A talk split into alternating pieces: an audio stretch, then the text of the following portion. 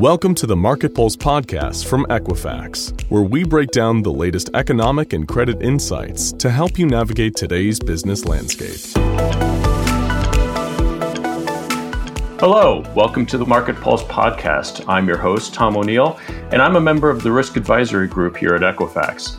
Collectively, this team supports our clients by providing uh, guidance and insights on how to navigate uncertainty and uncover hidden opportunities. Today, my panel of experts includes David Sojka, Jesse Hardin, and Tom Aliff. Welcome, everyone. Glad to have you guys on board. Hey, Tom, how are you? Hello, Tom. Thanks, Tom. Today, uh, we're going to be talking about the, the credit and financial stresses facing consumers.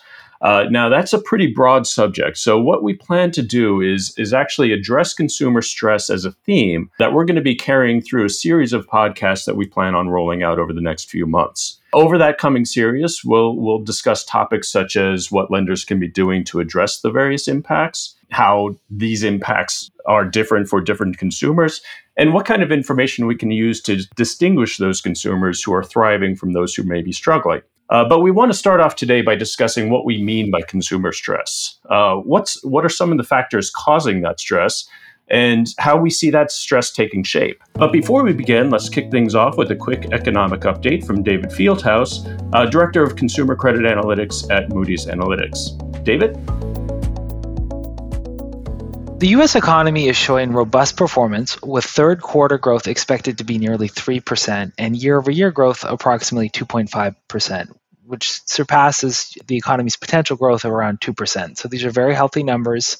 Uh, despite this, inflation continues to moderate, largely due to productivity gains that we're seeing. Consumer spending remains solid, with households using their excess savings accumulated during the pandemic to maintain their purchasing power today. However, the high inflation has put significant pressure on this purchasing power, particularly for lower income households. Despite this, higher income households still have nearly 1.2 trillion in extra savings. The strong economy is largely due to consumers who have been careful with their spending, nearly causing a recession nor inflating the economy uh, too much. The, the, composition of spending has changed, with more spent on goods and less on services, and this may not revert back to pre pandemic trends from what we're seeing in the recent data.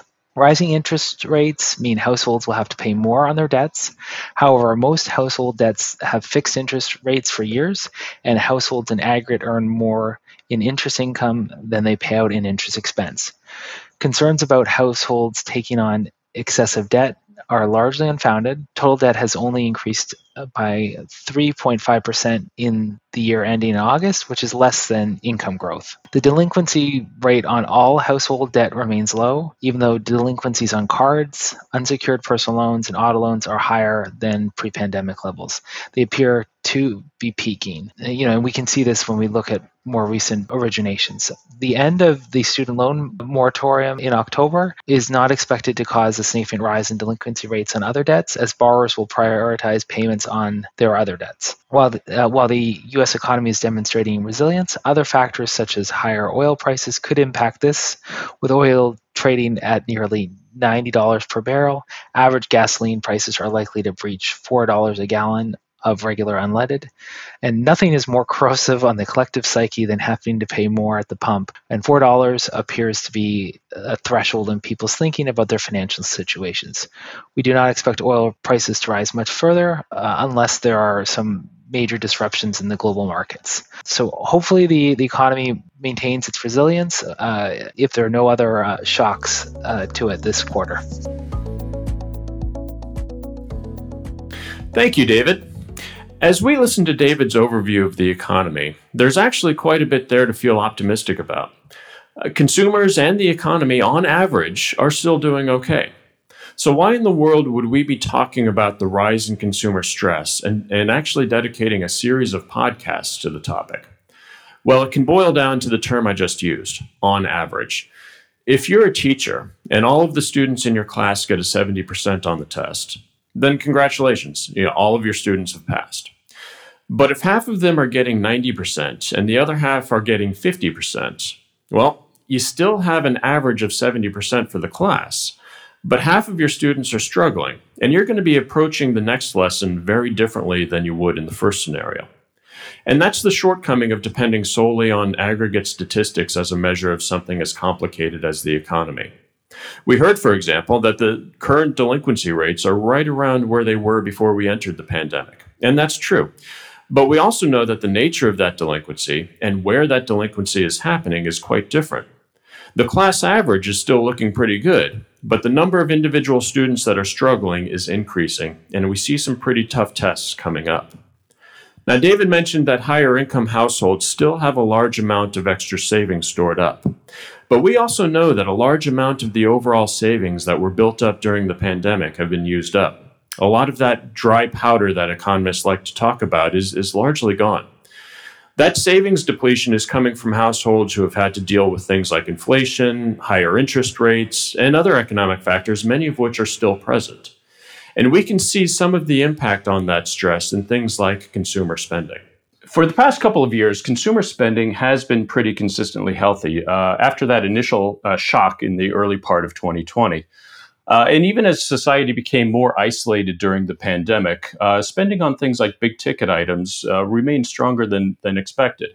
Uh, then, as we started to resume some level of normalcy, uh, spending on, on travel, on entertainment, on restaurants, and so forth, those all jumped up. Uh, and even with an increasing number of economists predicting differently, consumer spending continued to chug along for a while. But now more retail reports are coming out illustrating a shift in consumer spending, focusing more on essentials and away from luxury items. Uh, economic data is showing that the savings built up during the pandemic period have largely eroded, uh, and that personal expenditures have been outpacing disposable income for the past year and a half. Uh, and then when we look at credit trend data, uh, we see that it's showing an increase in, in revolving credit usage and, and payment delinquencies. Uh, on top of that, you see inflation that's created a need to tighten belts, and for an increasingly large number of consumers, uh, it's necessitated the use of credit uh, to cover basic monthly expenses after savings and other assets have been exhausted. Uh, you add to this new economic factors such as the resumption of student loan payments uh, for millions of consumers, uh, obviously noteworthy you know, labor strikes that are happening, and all of this can paint a, a pretty bleak picture of the financial stress that consumers are facing. But is this pervasive across all consumers? Uh, is this just a matter for lenders for at risk populations to be paying attention to? Uh, or is it something that impacts consumers across the credit spectrum? And is the impact consistent? And if not, how can we tell the difference? Uh, so, with all of this in mind, I'll be asking our panel for their thoughts and recommendations on consumer stress. So, Dave, let me let me start off with you. Uh, we, we hear about consumers being under stress, and the various items I mentioned in, in my monologue there would seem to uh, all lead to increased you know, financial stress on consumers. But do we actually see that reflected in the data that we have coming in? You know, what, what does the economic and credit trends actually tell us? Yeah, thanks, Tom. And, you know, as recently as yesterday in our uh, Market Pulse uh, webinar, we, we talked a little bit about this. And you know, some of the the key takeaways from that webinar were um, revolving debt continuing to grow, increasing utilization on credit cards, uh, lower demand for mortgage and auto, and then higher delinquencies. Now add in the added pressure of that uh, additional student loan payment, um, and consumers are really pondering how do they pay their bills. Uh, your earlier point about consumers potentially pulling back uh, I think it's been mentioned a lot in the news, uh, and um, you know, even the use of credit is not for luxury items; it's for necessities. And so, you know, does the consumer pull back? And you know, unfortunately, they've been what's keeping the economy afloat. And so, as so, I guess the question on that side is: as the consumer goes, does the economy go? But in terms of stress, you know, I think um, I've seen some studies around 10% of consumers live paycheck to paycheck um, and really are struggling to meet ends meet. You know, on the housing side, I think I, I, just read share of annual income to cover housing costs is now over 40%, and where historically it's typically around 30%. Just today came out 30 year mortgage rates hit 7.75%, the highest level since November of, of 2000. What does that translate to? Well, payment on a $500,000 mortgage has gone from $2,000 a month to now $3,600 a month, an, increase of 80%. And that doesn't even include the insurance side of things. We've seen rising prices on auto. average new car is somewhere around $750. On used cars, it's about $530, which is its highest uh, in quite some time. And then, kind of compounding this, is that over 60% of households, according to the New York Fed, have said it's harder to get credit this year than it was a year ago. Quite a lot to think about as we go through this. Indeed. Thank you for that, Dave. Tom, to, to build off of that and sort of flesh that out, let me let me address the next one to you. For several years, it's been helpful for us to to use this notion of of a K shape to describe the yeah, how different consumers are impacted differently by certain economic factors. So, for example, when we were coming out of the pandemic uh, period, we spoke of the K-shaped recovery that that sort of signified how some ho- households were coming out in stronger uh, shape than when they went in, uh, and how some households were, were struggling as they came out of that. Conversely, you know, we've we've spoke about the K-shaped economy, uh, where we describe things like inflation and how they have different impacts on on various populations. Uh, but the reality is is more nuanced than that, isn't it? You know, when we when we speak of all of these consumer stresses, it's more complicated than just saying you know some households are doing well and some households are struggling. Can you address that for us? Yeah, definitely. I think I think at, at the beginning, you know, when we started talking about this and referencing, you know, a K-shaped economy, a lot of it is of course out of an ability to describe it and to have an understanding of like where pivots and shifts are occurring. And one of the key separations that uh, we found at the time was that the subprime uh, market you know those consumers that were having a credit score less than 620 had dropped from 26% down to 19 and you know when we continue to talk about this in that nuance uh, instead of you know thinking about us evolving away from, we're evolving with what we're calling that uh, that K shape. And so some some key things that we you know have a lot of hypotheses on that we're observing, and, and uh, you know we've, we've been hearing in, in various components with uh, some of the economic uh, you know discussions we've we've had is that consumers seem to be doing uh, better overall. So on average. the consumers are doing well, but what that means is that there's the, the I guess the rate of consumers that are doing better is higher than those that are doing worse. But there are consumers who are still having, you know, you know, quite a quite a difficult time. And you know, we've seen things where uh, you know, you know, consumer spending over the last uh, you know, you know, last years has been remarkable, uh, according to you know, Moody's analytics, as, as they end up uh, you know describing with real consumer spending, uh, you know, being on the rise. And our next market pulse, we're going to be having a little bit more focus on that with uh, with some of our partners Uh, to talk about uh, you know some of the spend uh, spend trends that that do exist. You know, so then when we you know you know think and, and pivot on that is a lot of the strength. You know, you know, of course, when we think about the nuance is driven by you know, ac- you know access to credit. So those consumers who have high financial uh, durability, those consumers, you know, we know that have been locked into a really good mortgage uh, rate, it's it, it kind of closes off you know their their opportunity or need to move elsewhere. You know, with 90% of consumers already having a rate in their mortgage less than uh, six percent and 70% uh, less than four. So given where interest rates are, it's it's it's kind of holding uh, a little bit of balance uh, in where that exists. But those consumers also aren't going to be experiencing the high rent increases. Now, you know, you know, as we, you know, we talked, you know, Dave shared in our uh, market pulse yesterday about the rising delinquency rates and credit card, auto, unsecured, uh, and and specifically those those are occurring in places where the consumer is experiencing that subprime credit. So uh, we we are you know having some uh, you know some stress that you know down on the on the lower end, you know, but but the higher end still continues to end up uh, end up driving you know, a, a, lot of things that you know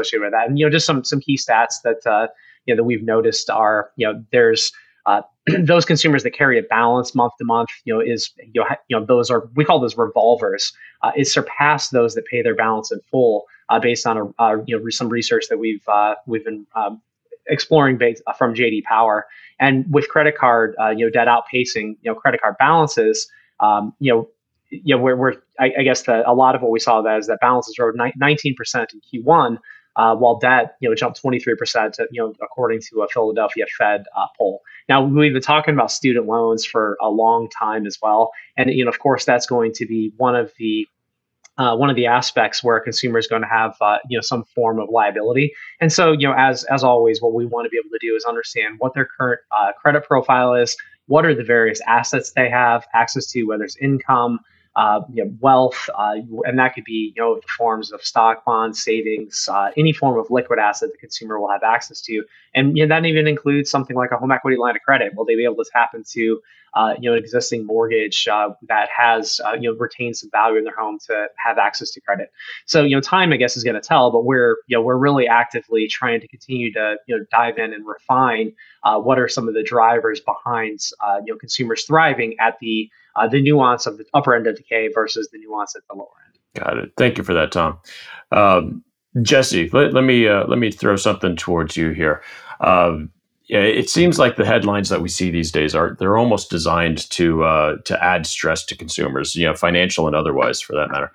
Um, but do these headlines events, and I'm talking about things like the the restart of student loan payments that Tom just mentioned, uh, the the UAW strike that's that's yeah in today's headlines you know, we see things like global slowdowns, and I'm sure you know, before this podcast is even rolled out, there's probably going to be several others that uh, that hit the headlines. Do these actually have much impact to the average consumer? Now, obviously, I, I know that yeah, I'd, I'd imagine that and a UAW you know worker is going to be impacted by the strike, obviously, and someone with a large amount of student loan debt is going to be impacted, you know, when they have to start making impact uh, payments again. But do these have a broader impact uh, than that? Yeah, it's a doozy of a question, Tom. It's a great question, though, and you are correct. There's no shortage really of new events to follow. And it's just, not really just new events. Take all the discussion that we've had over economic downturn. Moods can shift up and down quickly when thinking about the likelihood of a downturn. It just really shows, I think, the complexity and the dynamic nature of these types of events when I talk to our customers, you know, I'm always trying to start and and remind those customers always work towards what the data is telling you in terms of of your business. And with as much data as is available today and the you know the many eyes looking at that data, there's a lot of latitude in interpreting what that data means we also could certainly have a lengthy discussion then about news and, and what's generated today. Certainly, there are a lot of subject matters which take a life of their own in terms of the news. For example, think of artificial intelligence. It's had a, you know, a, a, it's been around various forms uh, for quite some time. But as new innovations have come along recently with AI, we've seen a pickup in news stories, a buzz around the capabilities of AI. So inevitably, news stories suggest impacts uh, with AI to the labor market. AI will probably be more than likely to have a profound impact on some types of jobs. Certainly, when you look at the amount of money and knowledge being put into the capabilities now. But is it largely impacting labor? No, not really right now. So instead, you know, we always want to try and contextualize the point news stories are making, and in our field, how those points may play out to the consumer obviously then you know some of these economic events they're going to have more modest impacts on gdp but the consumers really who are living and breathing that impact the feelings they're real. Those are real feelings. So it's why businesses i think need to move and have a strong consumer outreach. And then you know we've talked about it tom talked about it you talked about it as well. You brought up some good examples recently in the news. One is student loans you know, held by 40 million consumers. Many of the loans are um, are in a possible accommodation status, meaning they're going to see a resumption in that debt load soon to the tune of maybe three to five hundred dollars or more monthly. So, to someone who's seeing a resumption in those payments, you know, the challenge uh, with the resumption it's it's real and it's disruptive. So economists, though, are you know they're they're t- they tend to debate the impact to GDP, even though you know we can't fully measure that that for some time. Gas prices, think about you know where gas prices are; they're more problematic, and it's really based on the impact that they have across the board to consumers. Uh, in their balance sheets. So think about you know consumers have to pay more for gas, they have less to spend elsewhere, and you know they have a, a, a direct impact on the price that they pay for goods and services. So as we talk about consumers, you know, we we remind uh, our customers specifically about the importance really of knowing where the customer's overall financial situation is and and then how those challenges might impact the types of customers they work with and the outreach that can help that customer handle that personal financial situation. And with you know with so much news and information that's out there on the topic now, it becomes really a best practice to try and always evaluate the themes that you're seeing in the news. Specifically, how might those economic events affect the customer base and should I be prepared for those effects? I then, you know, would conclude by saying, you know, perhaps what some would say is a non-committal answer. Will these events have a broader impact on the customer? You know, the answer is maybe, but it really depends on determining what that uh, looks like in your portfolio and, and the level of customers that you have in that portfolio.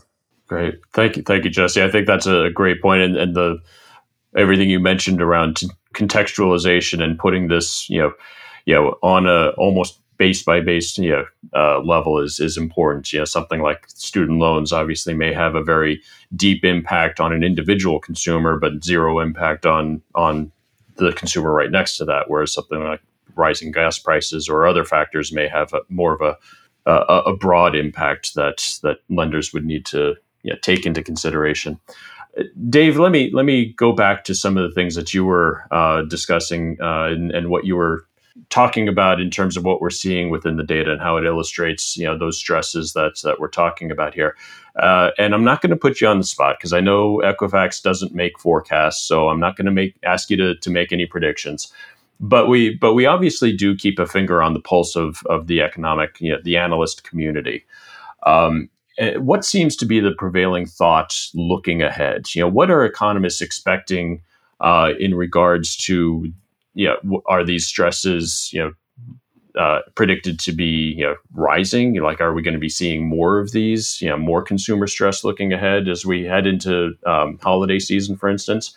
Uh, do we see things you know leveling off, maybe, or even getting a bit you know, less stressful as we head into 2024?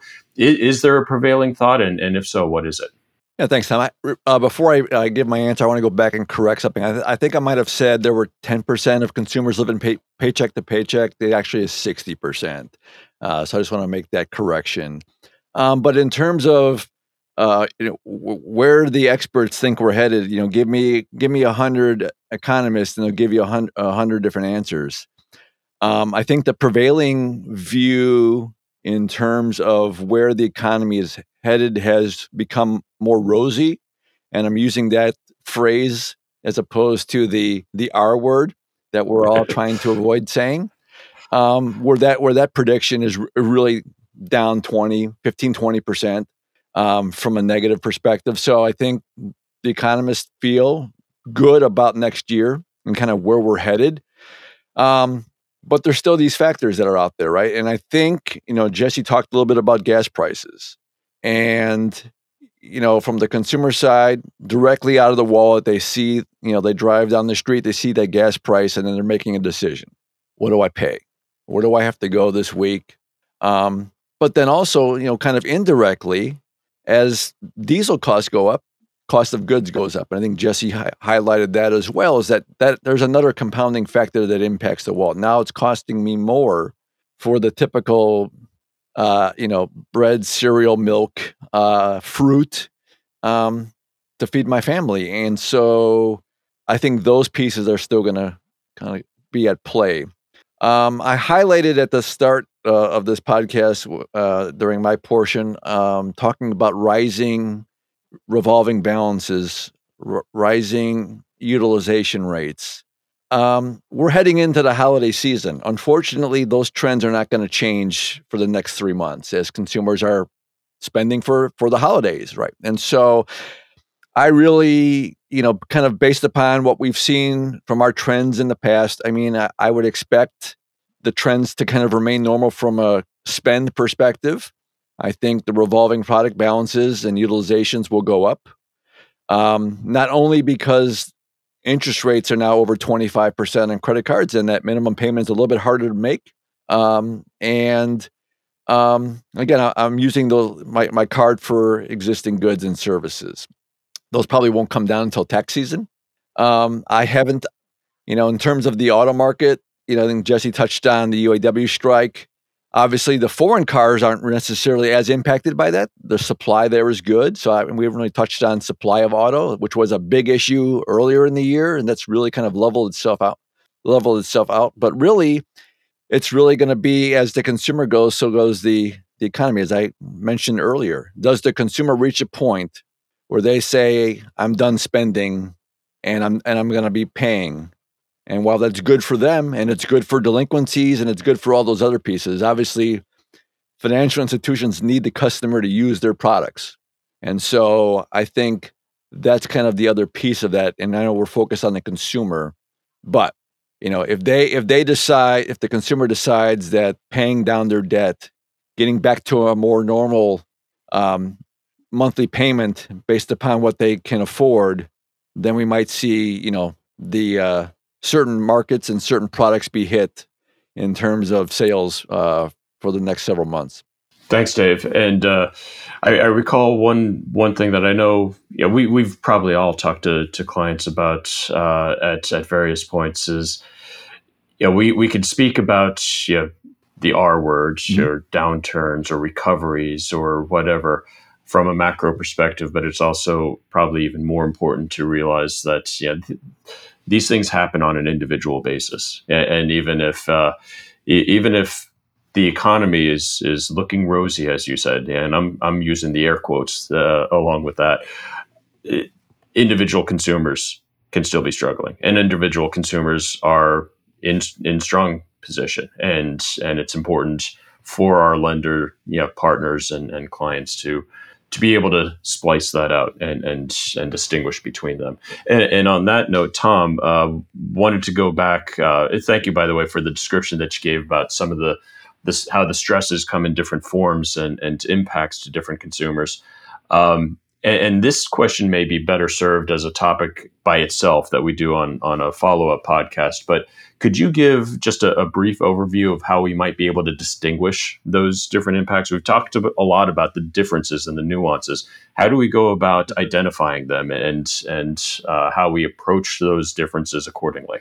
That's such a great question, Tom. And you know, I, I think we we oftentimes find ourselves in compare and contrast of how does this current economic time period look compared to you know pre-pandemic? How does it look uh, compared to the Great Recession? How does it look uh, you know even before that with you know, you know as the as the housing market started booming in the mid 2000s? To me, the biggest difference between uh, the current economic time period and the Great Recession is our ability to access data uh, and our ability to run data at a client level uh, at scale. So we've been we've been able to uh, you know, operate and find those various trends around uh, you know you know our hypotheses around the K-shaped economy weren't hypotheses. We were identifying that you know this many you know consumers were ending back into a student loan payment. We knew uh, how many consumers opened a mortgage. Uh, we were able to understand that those student loan payments that are coming back into uh, you know you know going into repayment next month on average in the auto portfolio is 16%. So we've been able to identify uh, various levels of trends at a nuanced level, uh, very granularly, uh, you know, comparatively to what we were able to do before. Previously, we were able to do things like what did a payment hierarchy look like, and we could see that you know consumers were you know paying their mortgage last, for example, and you know in, in many you know cases we we don't expect some of that to occur this time because uh, you know mortgages rates are, are doing so well.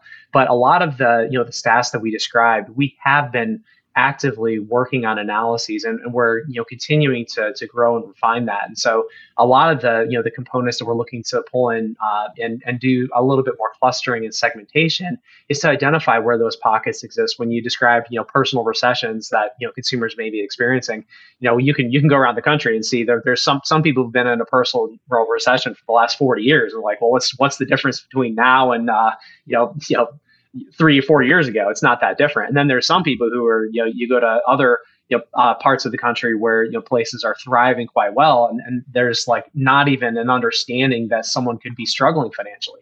So, so it's a very uh, interesting uh, you know market in that sense. But as you look to combine the data, we can find out what pockets uh, you know exist and are you know you know does it matter if a consumer has a mortgage if they're able to pay their student loan? Does it matter how much uh, financial durability they have from a stock bonds uh, perspective? Uh, does it matter what other debts they've you know taken on over time? Uh, and you know, have they you know I guess do do they have access to or have a need uh, for you know some form of specialty finance like a payday loan? And have they been, have they gone uh, and, and, seen that? you know, you, we were we were just discussing earlier today. about the Wall Street Journal article that you know came out with um, you know I, I guess payday loans being on the rise in uh, in the last quarter, and so we, we expect those consumers, you know, you know, have you know starting to have some stress, but that that's a very specific uh, consumer set who is needing to have access into some form of payday loan. So it's really important to understand what those blind spots are. But tying it back to that original opener that I had is the biggest difference between uh, today and the last recession, uh, you know, you know, whether we want to call this the R word or not, uh, you know, or whatever, wherever we end up being, we can we can identify what those pockets uh, exist and to know where the stresses are and to continue to nuance where delinquencies rising and what are the main drivers behind it. Yeah, thank you for that. Uh, yeah, that's definitely a fascinating area and and definitely one that we're going to need to uh, to dive deeper into in in a follow up podcast. So so stay tuned. Um, Jesse, we've Looking got time for for Jesse, we've got time for one more. So I'm going to throw something back at you, and and I'd I'd like to sort of turn the focus, you know, forward looking. Um, you, you, mentioned several of the headlines that we're seeing today uh, when, when uh, I asked you about it and the challenges that those potentially pose on different households. Um, and since it seems like there's there's new headlines popping up every day, is there a particular theme that you look for in terms of the types of macroeconomic events that that are most impactful to the consumer? Yeah, so we've got a great group of listeners here, and I'm sure they're proactively looking at news, measuring impacts on their portfolio. So I really provide this as a way I've found success in looking at themes and stories. So as I'm scanning news stories for new potential disruptive economic events, you know, I try and train my brain each time to do the following. So first and foremost, I'd be hypocritical not to bring up my land, my last answer, which is view and understand what the data is telling you. So is that data intuitive? Does it you know does it does it not pass the smell test? Is there something funny about it? Is that data different from what your portfolio data is telling you? It may be okay. You know, you may find you've learned something new to watch for. You may see an anomaly indicating the story may not apply to your portfolio. But either way, that story is at least gone through the sniff test. Um, then uh, you know i try to think about the following how many potential consumers does this event impact or put maybe a little differently like what do i think the severity of this risk could be and equally how likely is the event to occur and in what time frame so put into practice then here's an example back to the student loan payment resumption and elevated gas prices both are high on the likelihood of occurring we know that because they're occurring now we then established that both are likely events that we'll need to size. So, in the case of student loan, I can size the impact on my portfolio to make a good assumption about my exposure. I can work with bureaus like Equifax then to size that impact on my portfolio and can then think about, you know, how to direct my policies, my consumer outreach to solve for that. So certainly it's a high likelihood event. With gas prices, we know that prices can only go up so far before we see consumer sentiment change, really in the form of demand destruction. So gas prices can, you know, they obviously play a direct role in most consumer lives, getting places we need to go, um, driving places, higher prices for goods and services. So that has really a high impact and a high likelihood. And that's a story I'd really want to watch. So then the barometer becomes how likely is the economic event to occur? and how much impact might it have on my customer base you know we all do this for a living so most of us get really geeky about like all the data the stories and what they mean. So i find it fascinating when we think about like trade policy with china how it may be impacted impacted by you know political and uh, fiscal events with the xi's regime but the reality is you know i can't predict that that what's going to happen there. And you know i also can't really gauge the impact on my customer base. So it's really it's a good story. It's nice to know but it's probably not one i'm going to lose a lot of sleep over. So then as we spoke about you know before sometimes the hype creates a concern. So i'd again reiterate don't make a story bigger than it is. And i think if you follow that simple approach i mentioned sizing um, the impact, I think you'll better understand then what is concerning as a theme versus what is not concerning. Fantastic. Thank you for that. That's very insightful. Um, all right, that, that's all the time that we have for today. Uh, as mentioned before, though, we will be rolling out more of these podcasts around uh, this particular theme each month for the rest of 2023. So, so make sure to keep an eye out for those. Uh, I'd like to thank the panelists for joining me today. Thank you, guys. Um, and for our listeners who would like to know more about this topic, please reach out to us at riskadvisors at equifax.com or feel free to reach out to your Equifax sales contact. Thank you very much, and we look forward to having you listen in on our next podcast. The information and opinions provided in this podcast are intended as general guidance only and are subject to change without notice. The views presented during the podcast are those of the presenter as of the date this podcast was recorded and do not necessarily reflect official positions of Equifax. Investor analysts should direct inquiries using the Contact Us box on the Investor Relations section at Equifax.com.